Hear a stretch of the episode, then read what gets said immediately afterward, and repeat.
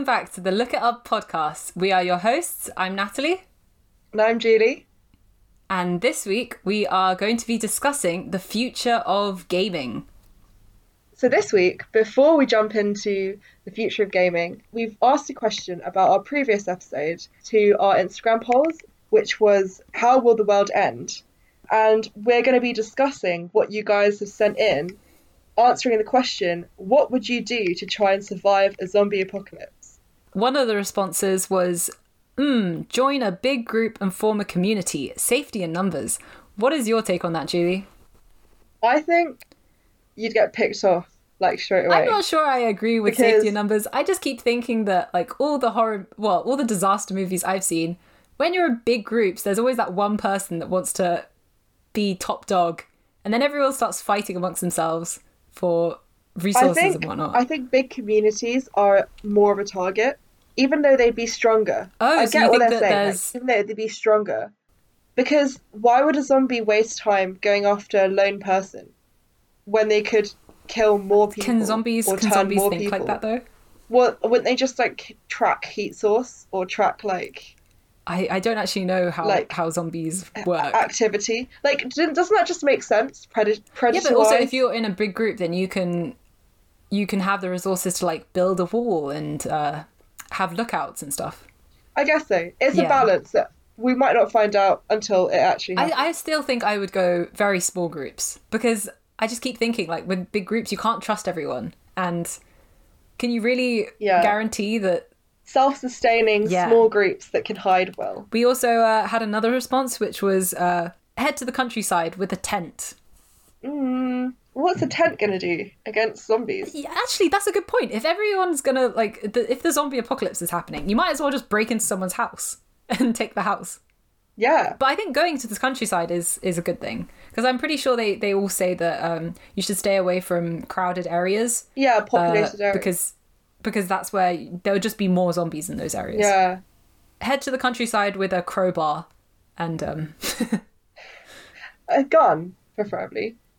Uh, that too. Yeah, Oh, someone's gone with mercy kill myself. it ain't worth it, sis. Um, It's really not actually. it probably isn't worth it. yeah, But the one that I found most credible was take over the Isle of Wight. do you want to go with that one? I think, like, I think that that, makes response sense. was you was have perfect. It was a really good response. Maybe because it came from me, but um, Maybe it did, but I I commend you on your your great response because you have a natural barrier. You have the sea as a natural Mm. barrier, yeah. and it's a small enough place, and there's got enough resources on the island. I think so. Yeah, I think uh, somebody had the similar mindset because they said, uh, "Get supplies and a boat, then live on the sea." I yeah, I agree with that. I think that like your sea is a really good barrier, but why don't just take it a step further and, and get an island? yeah, So- because what happens when your supplies run out and you can't dock anywhere? Mm, exactly. You have no access to growing your own food. You have no access to like fresh water. If humans eat too many shrimp, will they go pink like a flamingo? What sort of a question is that? What? don't- what is your thought I'm just thinking if your diet was solely like tuna, and tuna's like red, right? Would you? No, you wouldn't. But no, no, you wouldn't. I'm sure you can look that up. If you eat too many carrots, you know you can go orange. Yeah, I know that. Yeah. Yeah. Well, maybe you could search up and Yeah, tell our listeners look it up. Instagram stories. Yeah. But yeah, let's jump into the episode. We'll do the same segment next time. So make sure you reply to our Instagram polls. So, uh, we are going to be discussing uh, video gaming, but um, are we really the right people for this? Because I don't know about you, so but underqualified. I'm so I'm extremely underqualified. I don't think I didn't even have a Wii or like a PlayStation when I was young. Like the Okay. only thing I had was a Nintendo DS Lite. I, that still counts. It's still a console. You I play video games on it. three games. If you loved those three games, that's that's more than enough. To be fair, I was quite good at um, Super Mario Brothers. So as well like i i don't think i have a huge amount of experience gaming so if anything i think it's this is more of just an interesting look into the possibilities and like what ha- it will affect all of us because video gaming is hugely popular. Um, the gaming industry is worth more than the movie and music industry combined. That Yeah. just blows my head. Like I can believe that because when I was researching, I found a statistic that said the gaming industry is expected to have a statistical worth of about three hundred billion dollars by twenty twenty five. Three hundred That's- insane. that really is too much. And I think um, I was reading that the the pandemic really helped push it even even further for last year. Yeah, because everyone's forced to be indoors, looking for other forms of like escapism. So, and I also think that the the lockdown and stuff it pushed people that maybe weren't interested into gaming into Mm-hmm. like gaming. because now you have more time at home, play at yeah, home. the- like the summer last summer, um, it was impossible to get a Nintendo Switch because I, I looked into getting one, but it was sold out everywhere for months. I also, um, uh, Among Us, I found friends that have never spoken about gaming. I, I've never Yeah. spoken to them about gaming, but suddenly everyone was talking about playing Among Us on on mobile. Um, so I think that, Mm-hmm. That- the social like aspect that was also was because yeah like you said like a social aspect like it was a Hmm. way to bring people together to do an activity because i feel like people struggled with zoom calls or skype calls because yeah, yeah, it was just like you had to find something to talk about um, Hmm. instead of like what you'd usually be doing which was going out and doing something like an actual activity yeah, yeah. so like that does make sense that games like Among Us were becoming really popular. Like I myself was in group games like re- remotely, like I wasn't with them. yeah, yeah. So yeah, i- if, if you're wondering on how big gaming is going to be, uh, even the Netflix CEO, Reed Hastings, he uh, is quoted as saying, We compete with and lose to Fortnite more than HBO. So the CEO of Netflix sees video games as their biggest competitor, not even other streaming services. Because when it comes to en- entertainment, it's not just like, what are we going to watch tonight? It's, are we even going to watch something tonight as opposed to playing a video game? Um, yeah, It's all competition for the same leisure time. Yeah, so should we should we talk about uh, VR and mixed reality then?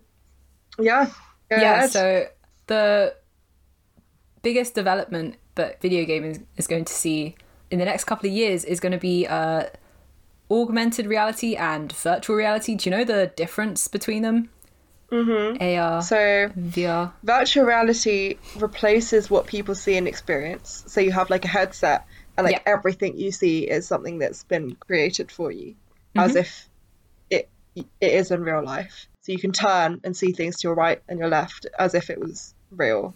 Mm-hmm. Um, and augmented reality adds things to what you see in real life. So, for example, Pokemon Go, where you could see Pokemon in the the maps that already existed.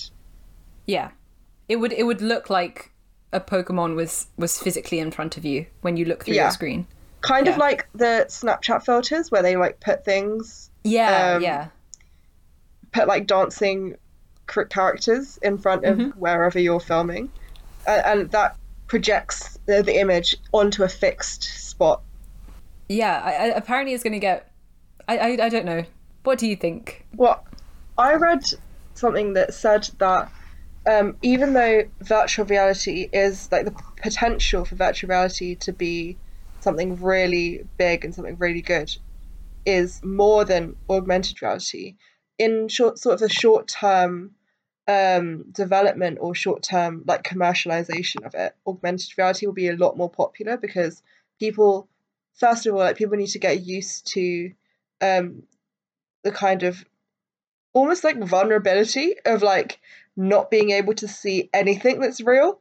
Oh right okay. To like for your your whole vision to be covered and to wear goggles that like obstruct your view of everything else makes people nervous that they don't they don't kind of like the idea of surrendering yourself to this game. Um Mm, mm. whereas augmented reality is something that is more adaptable like people can just see it because it's projected rather than something that's overwhelming. I don't know if that made sense. Also, um, so have you had any experience with VR? Have you ever tried a VR? no Thing? i actually haven't because I have. I um How did she find it? Was it was it really like convincing? because uh, I I tried it in a like as a novelty event. Um, it, there was like a cafe that I went to that you could play games with a VR headset. But um, Mm-hmm. not too long ago, a couple of months ago, uh, I actually bought one with my. Did you? Yeah, yeah, yeah. I've got it. I share it with uh, my family, yeah. And it's um it's good fun. Is it convincing? Like the, the scope of like view? it honestly the experience of like buying it and all the stuff it felt like deja vu from when uh, i bought the wii because you know um playing on like wii fit where you play tennis wii sports sorry and you play tennis and like Yeah. it felt like such a new and weird experience to actually like move it was like that Oh yeah, all I over know. I again see. because Yeah. uh Like calibrating yourself. Yeah like- and then and you put on the headset and like it it it's it's really weird but it's like everything looks like what yeah but the graphics are not the best but i guess they'll only get better Yeah, Um, that's something else I read. Like the reason why VR isn't going to be sh- a short-term popular thing is because Hmm. it, they described it as like the infant stage. Like it's really shaky and yeah it's like yeah yeah not like that good. But like then think kind of, uh, think of the graphics that the wii had um wii sports it looks so dated when i see videos of it now but um like i it's, it's, it's, not more going to be it's more the long. concept behind it rather than the graphics. Like Hmm. the concept makes it popular because it's something so new and so like fresh and like not done before. And that's that's why I say it has a lot of potential. It's just like execution isn't there yet. And I think that um so there's like one element of uh, VR which is like trying to create the most lifelike experience possible. So for that you would you know you'd need really really high uh, graphics and um, even things uh, technologies like haptic suits. So they would be body suits that you'd wear that would change temperature and they would use like uh, air currents to mimic the sense of touch. And I'm sure there's like some crazy technology going into that, but um, from what I've seen, the companies are more interested in like the social aspect of virtual reality. So Facebook has invested really heavily into Oculus, which is like the the headset that I just showed you. Yeah, They're like one of the Oculus. I've heard of the it. major I think they're one of the few like uh, commercial VR headsets that you can buy and Facebook is so heavily invested in into this like you need a Facebook account to work the VR headset.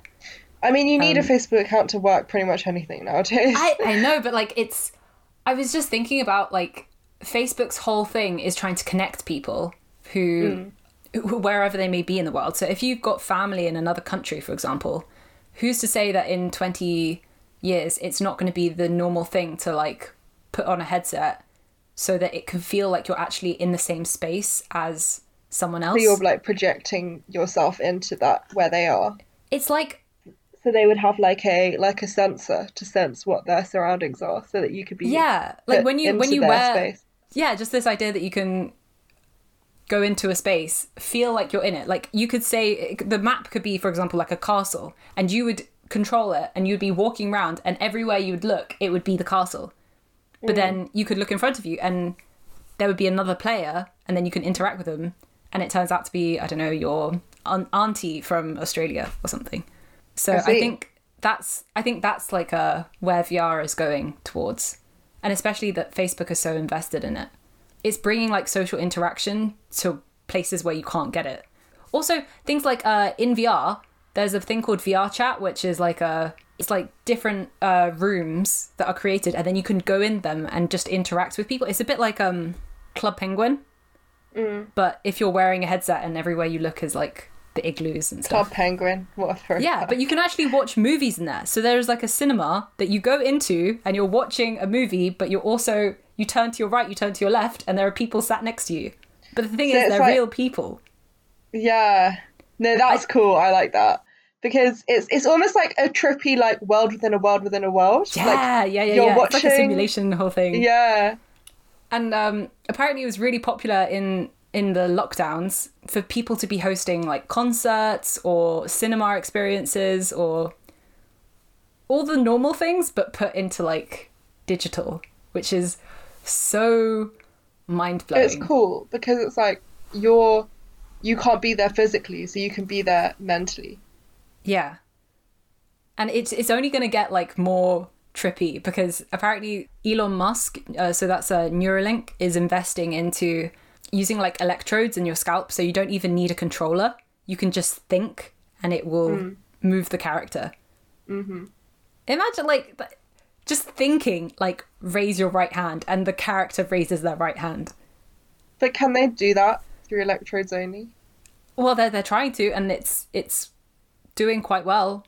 I don't know how long it will take before it's like commercially available and you can just buy it, but I, I don't I don't know if I like that. The fact that you that's wear these bit, electrodes and that's then... that's kind of like going into Black Mirror territory there.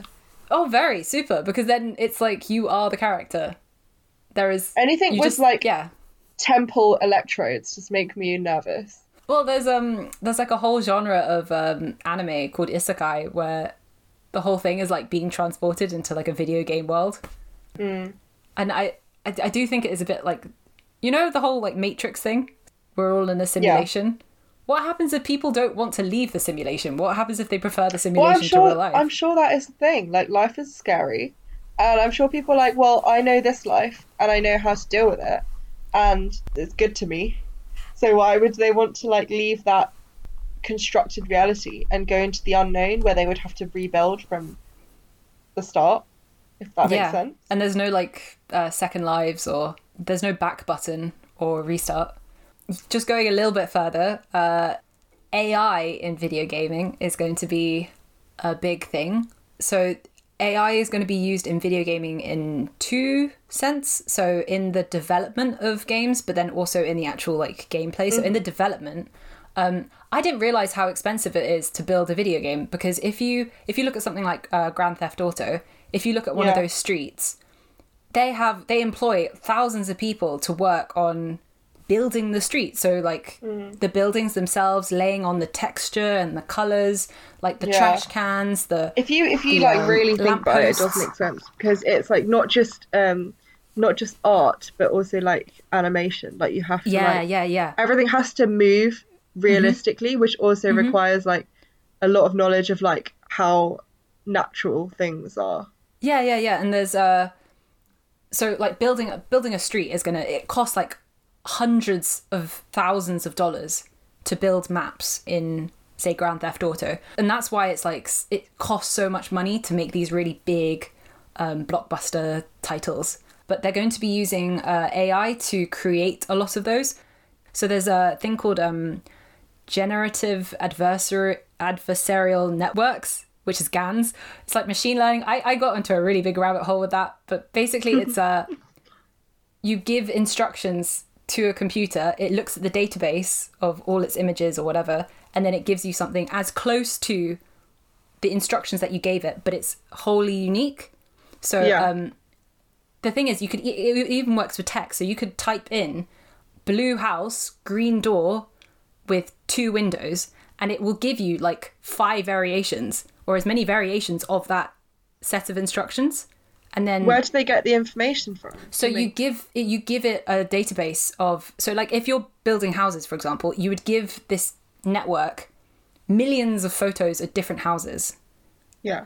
And so that would use it as its reference and then you can type in the the instructions and then it would give you as close to your instructions as it, it can with the mm-hmm. data that it's been given. So then mm-hmm you can re- massively reduce the number of people and the amount of time it takes to create landscapes and whatnot in gaming. Yeah.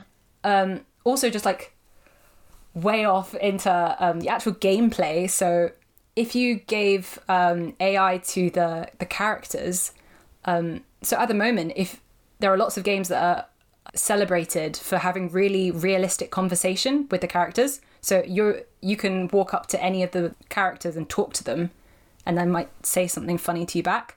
But yeah, using AI, you can make it into like you can have long conversations with these characters, and if you go fighting and come back, they might even remember you and like it makes it makes the game like solely unique it, to each individual. You're more you're more invested in it, invested in it because yeah, yeah. If people remember you, you're essentially building relationships with yeah, exactly people. Yeah, and um, there are loads of different games at the moment that are like narrative based games that have different endings. So um, I think it's like Mass Effect and the Telltale games. They'll have like 10 different endings. So there'll be choices within the game like, do you shoot this person? Do you save this person? Do you lie to this person? Or do you trust this person? And all these different choices that you make in the game will lead you to a different ending. But at the moment, all of these storylines are like pre written. So there's like a, a finite number of endings.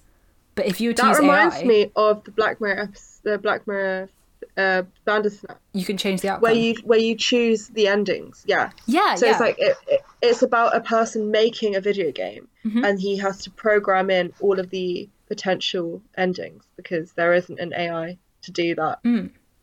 So he manually does like all of the endings himself, and as like a as a viewer, you can choose which uh, action to do, and it will like lead you to a unique Yeah, but in, ending. in Bandersnatch, the options that are available to you are limited. There's like three, or maybe there's like two options per per junction. You're given like two options, like right Yes. or left, this one or this one. Yeah. But imagine Yeah. if like it, there wasn't even just those two options. Imagine if it was literally like you can do whatever you want, because AI would just continue building the game around what you do. Yeah, I mean that. I mean that's like what they discuss as well, the limitations of it.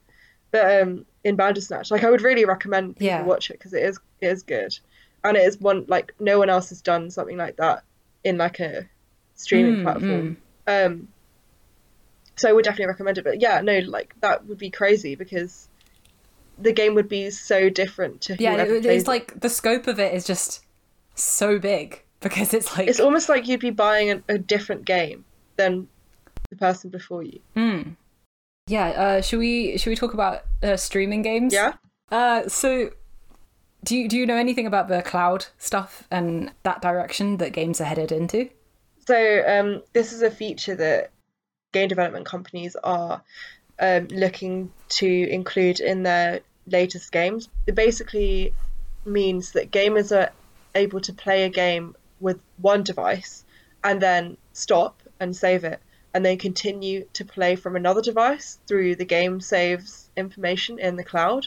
So when you save the game, all of the information will be, will be saved on a cloud so that you'd be able to access it from another device Yeah. um, and like Norwegian game development companies like Alpha Systems and Megapop Games are incorporate, incorporating this into their latest games because to be able to save something and then come back to it, say on your phone, um, if you've been playing it on the PC or like on like a console, um, is so convenient to people because say you're on the go or like you're traveling and you want to be able to play yeah. it without having to like be at home or setting it up like somewhere else.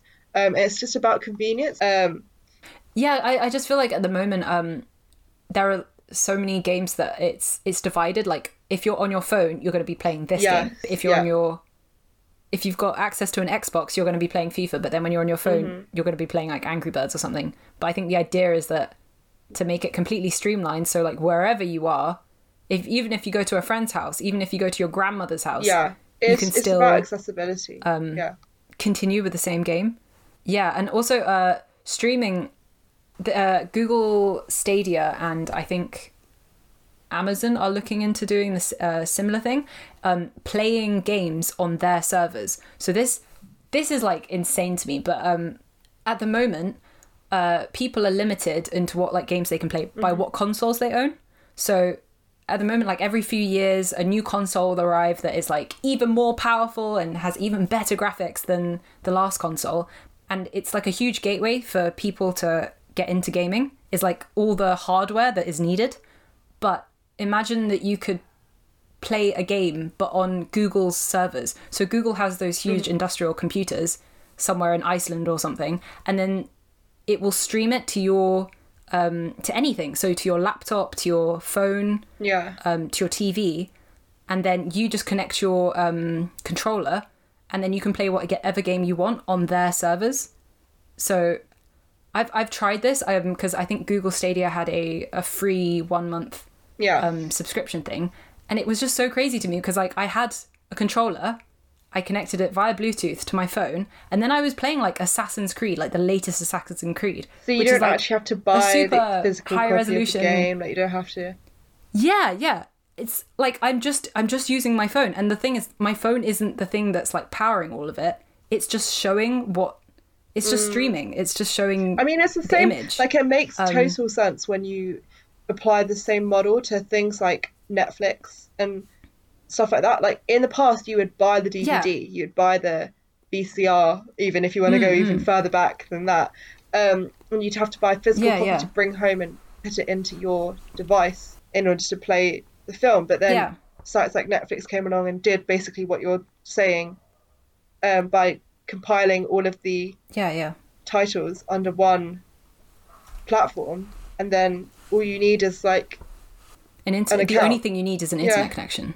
Um, they were saying like the at the moment Google Stadia is having some teething problems because um, people's internet connection isn't strong enough to handle really big titles like like Assassin's Creed, which is you know 4K resolution.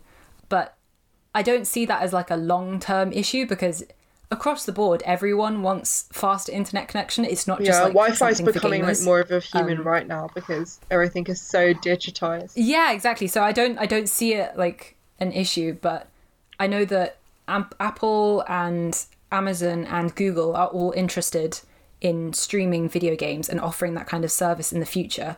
Um, so like it's weird because suddenly the, the, the streaming wars at the moment so that's like netflix versus disney plus versus amazon prime it's going to be like the same but with like video games companies so nintendo versus playstation and it will be like because they're they're offering their um, subscription Yeah. services to their games so it's like the same way that disney owns marvel nintendo obviously owns like mario and stuff but it's it's going to be like the same i, I don't I I, can't really explain sense. it very well but um, gaming subscriptions will be the norm. The same way that everyone has a Netflix subscription, everyone I think in like twenty years time is going to have like Mm-hmm. a Nintendo nis- subscription, yeah, or a Google Stadia subscription or something.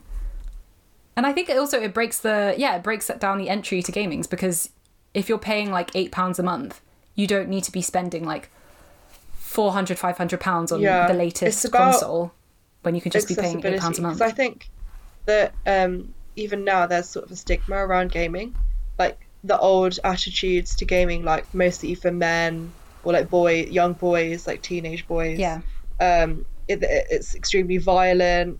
Stuff like that puts people off even trying it out. So what you're saying definitely will improve like the number of people trying it for the first time, like it becoming a, like a normalized form of entertainment. Yeah. Cuz cuz like you were saying, um I feel like there's such a narrow view on like what a gamer is. Like when you think of a gamer, you think of like a spotty teenager, a teenage boy playing Fortnite or FIFA. But um I read some stats that really surprised me and that is um half of all the gaming population are women. And if you were to look at America specifically, there are actually more women that are playing video games than men, but it's because they're playing on mobile. So your average gamer in the US is more likely to be a suburban mm. mum that plays Candy Crush. That makes sense. Which, like li- like, it- little yeah, little just- mobile games. it makes sense, but like, it just- of thing. Uh, that's like a whole market almost that I feel like isn't really. My mum was addicted to Candy Crush. Was she? My mum was addicted to Candy Crush for like a few years. She would wouldn't stop playing it. Like she literally had a problem. Like she was just on Candy It's funny Crush 'cause, like, after yeah, dinner. my aunt is the same. I have aunts that are addicted to Candy Crush. But yeah, it's like you never think of that being like what gaming is, but just as many women are gaming as men. Um, the the study that I read um, was looking at how we need more women developing games to like cater for this market, but because it's it's not that women don't play games; it's just they play them differently. For example, um, 47% of female game gamers in this study would rather play games with their friends than play alone. So they prefer like multiplayer and like Yeah. co co-play games.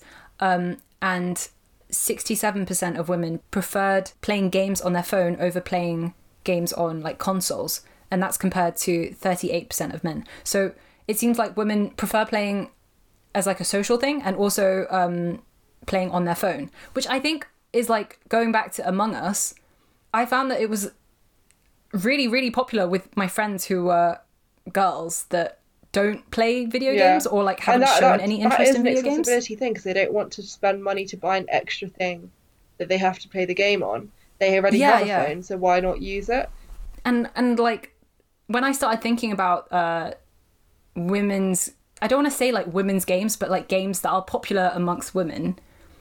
There like so many titles come to mind, like Sims, Animal Crossing, the Kim Oh, yeah. Kardashian game. Mm-hmm. Do you remember that? Like the Kardashian game got so much internet hate for like not being a real game and like people were complaining that it was so vapid and it was that- was sending a it's a- bad message to Correct, girls correct because it was I'm just wrong. like shopping That's and kind of like, like a you pick what option she does sort of thing. You pick what action she does. you're like a social influencer and you're trying to be like Kim Kardashian. So I think you're meant to set up your own business. You attend like photo shoots, you try new clothes, and you rub shoulders with other celebrities so, like, and stuff there's a new to gain their favors. of like um, not a new thing, but there's a whole genre of games which is like real life, like not real life, but you're you're making life decisions for people. oh my god, I keep getting like, oh, adverts for you catch your boyfriend cheating. Like, what do you do? Oh my god, A, yeah, yeah. slap him. B, forgive him, or something like that. I saw Um, one which was uh, um, you you catch your husband having an affair with a nanny. Do you a divorce him? B join as a menage a trois? Oh. So many of these. It's things like that, and I think that, like that, I mean, that's a whole separate reason why they're getting popular because, I mean, you're sort of living out this fantasy world, right, where there are no consequences, and you're just you can do just do whatever you want. But that's why I find it so hypocritical when there was so much uh, negative attention for the Kim Kardashian game. Because I was just thinking, like, some of the most popular video games, like Call of Duty and. Um, yeah, just Call of Du- Call of Duty, um, where you're shooting people in the head. Is that not also like It taps fantasy into that the is a same. bit, it you taps know- into the same sort of psychological need, but like in a very different way. Yeah, it's like it's it's fantasy. Like, okay, so guys like a power trip and want to shoot people and whatnot. Do girls just want to like wear nice clothes and fly around the world and rub shoulders with celebrities? Like, why should we be? I'm not saying that's like the only things that people are interested in, but Yeah, I, I, I just found it very hypocritical the hate that the Kim Kardashian game was getting. Um, yeah. And if you're wondering, it was really, really popular. It made over $43.5 million in one year. And about Whoa. 20 million of that went to Kim Kardashian. Oh, that is Just for like a a free mobile game, a free to play mobile game. But was it Just from like there's um I think it's called a freemium, so it's like free to play, but then if you want certain perks, you have to pay. premium. Free- I didn't know there was a word for it. Yeah, yeah, because it makes sense. Like if you think of all those games that involve uh, waiting, so Yeah. like come back in one hour's time and we'll give you this reward, but you could pay like fifty p and get it instantly. That kind of thing. Um, microtransactions. That's uh, yeah, that's that's huge moneymaker. I think within the the gaming industry, I think it was like half of all profits are coming from microtransactions as opposed to like upfront costs of the games. Yeah, So it's in all these like small in-app like in-app um, purchases. yeah, yeah. If we're talking about like the the Kim Kardashian game and like women in gaming, um there was a video that I came across that was really interesting that was called the unfulfilled potential of video games. In this video, the person looked at E3, so it's a gaming convention where they release all the new titles for video games. And they did a breakdown of what types of games are being shown. And it was 85% of all the games being released at E3 were combat games. And of that, I think only 20% were like mild combat, so or like mild violence. So things like Mario, it's still combat, but it's Yeah. like cartoon violence. Yeah, yeah, you're, yeah, you're squishing things, you know? But the fact that like 85% of it is combat based, and then 5% sports, 3% racing, and then the rest were things like puzzle games, narrative based games, building games. I think like the point that they were trying to say that was just that gaming at the moment is so limited into like violence and hmm. combat based when The possibilities are endless. I'm I don't want to make generalizations, but like I feel like I know that I would be more I'm not interested in like Yeah. combat based games. I play quite a lot of video games, but they're not combat based games, and because of that, I almost feel like I'm not a gamer. Yeah. If, if I'm playing Guitar Hero, if I'm playing Portal, which is a problem based game, or like Animal Crossing, do I still count as a gamer? Even though it's not like a gun in your hand and you're Mm. No, shooting I get stuff. that. It, it's just that again that like boils down to the image of gaming and like kind of the stigma of it, right? I don't know. I just feel like And the image of the image of gaming is so sort of much- self-imposed as well because you have communities of these these type of people who do fall into that image and they are feel validated because they're like, oh, we're re- we're real gamers. Like, you're not a real gamer unless you're like us. Mm. Yeah i just i just feel like um gaming is like music almost. There are so many different genres but i just feel like for it to be so focused on combat based games i feel like it's a disservice to what gaming could be. Like if there was a, a game where you're like a politician and you have to use like negotiation and spreading rumors about your opposing parties basically a house of cards. Imagine house of cards but you get to play as like the politician who's trying to make it all the way up to presidency or something and it's all filled with lies and rumors and all like that sounds like a as a game i would be interested in but obviously because it's not like combat based it doesn't feel like it would be Yeah. no, I get what you mean. It's just there's so many like it's like Yeah. in if it was a literature world, and there were only books Hmm. about war yeah, and they were just like oh the genres are just really tiny, like you're not exploring Hmm. the possibilities of what you could do with those topics. But I think I think it will change. Um, something I was reading was that um, the the gaming demographic is going to shift in the next 10, 20 years because you're going to get people in their 50s and 60s who've been playing video games for most of their life. Whereas at the moment, like we see video gaming as a very like young person thing. Yeah, Um, it has definitely has room to grow like audience wise. If you're like in your 30s and you've been playing on the PlayStation since you were yay high or whatever, just think about like the next 20 years, you're going to be approaching retiring age and yeah, you'll be just as interested in video gaming as you were when you're younger. So I think it's going to be really interesting seeing like the the gaming titles that are released for like 65 and older. Oh, People- I've never thought about it like that. So, it's it's not too far in the future. do you want to brainstorm a title? I have no idea what like old people would want to play video games on. Supermarket Rush. I feel like that's vaguely ageist. maybe they just maybe they will still be playing Call of Duty. Or maybe it's like a marriage but- affair game.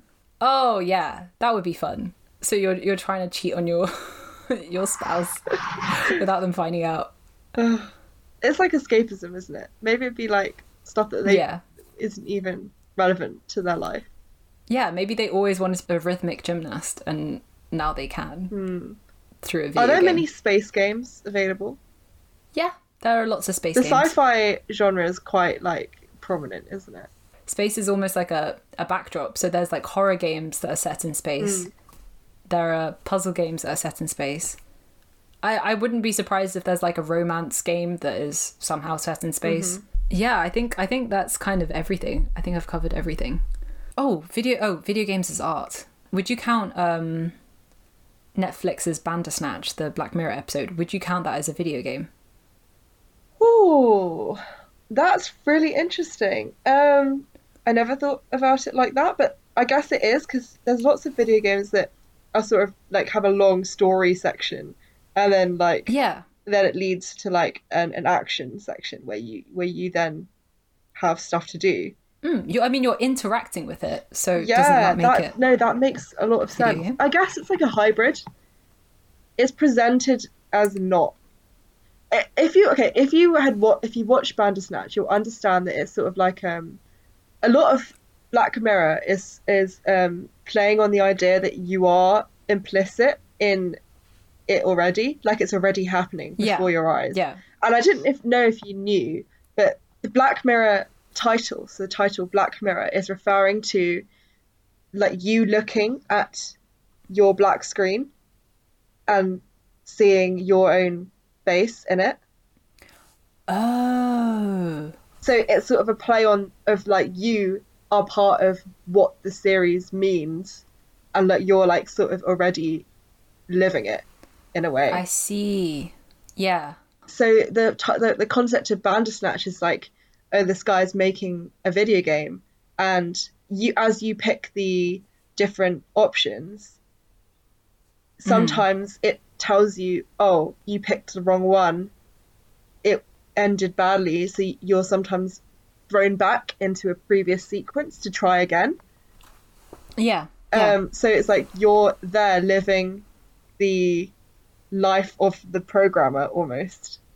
Is Bandersnatch then a game? And like, if if more of these interactive dramas were to come out, would they be up for games title awards or would they be up for an Oscar? You know, like what what does what medium does it fall under? Yeah, because it's like a perfect hybrid of both. I guess that would only I don't know. I that would like only work like for a like specific storylines though, because if let's say yeah. if I think like a murder pick- mystery would work. if anyone could pick anything that they wanted to happen in a story, Mm.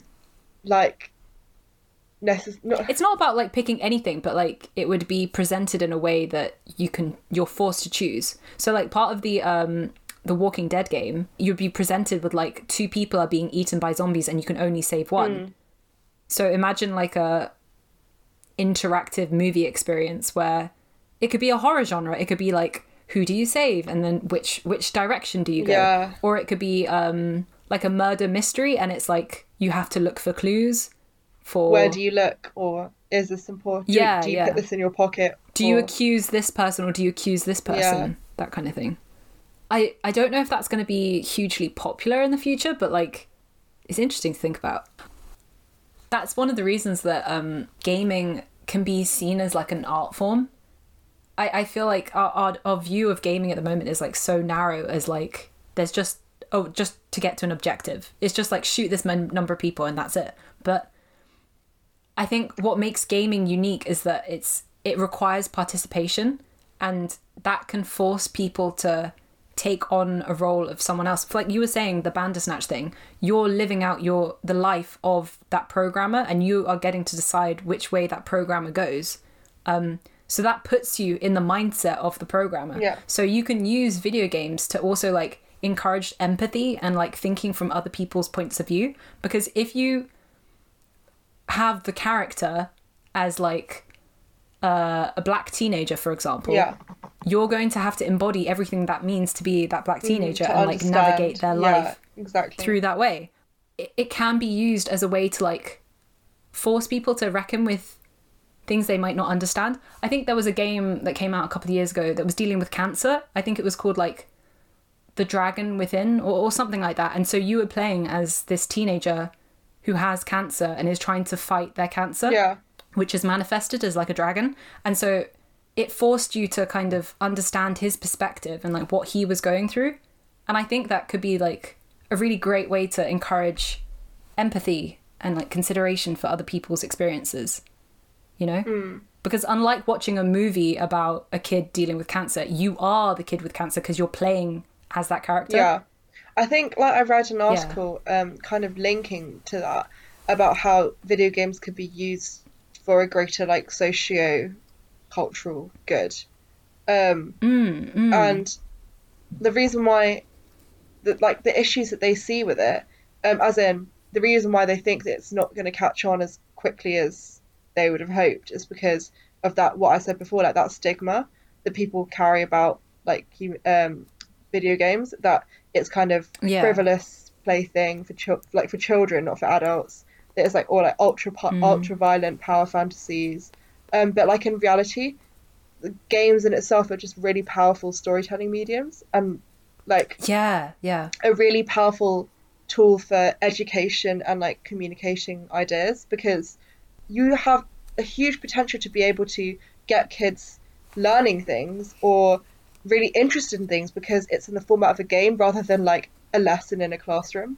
Like Mm, it's mm. something that's so it's used but not used enough because people don't buy the games thinking oh this is going to really educate my kid if it's not immediately obvious. And if it is immediately obvious then the kid wouldn't want to play it.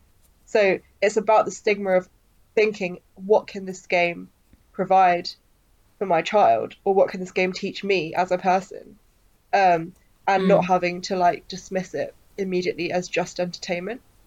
Yeah. It's a lot to think about. Yeah, so that's a good place to wrap up our episode on the future of gaming. If you want to catch more of our stuff, we'll be posting on our Instagram, which is at LookItUpPod, and on Twitter. Which is at Look It Up Podcast. Uh, thanks for listening, and we'll catch you in the next one. Bye. Bye.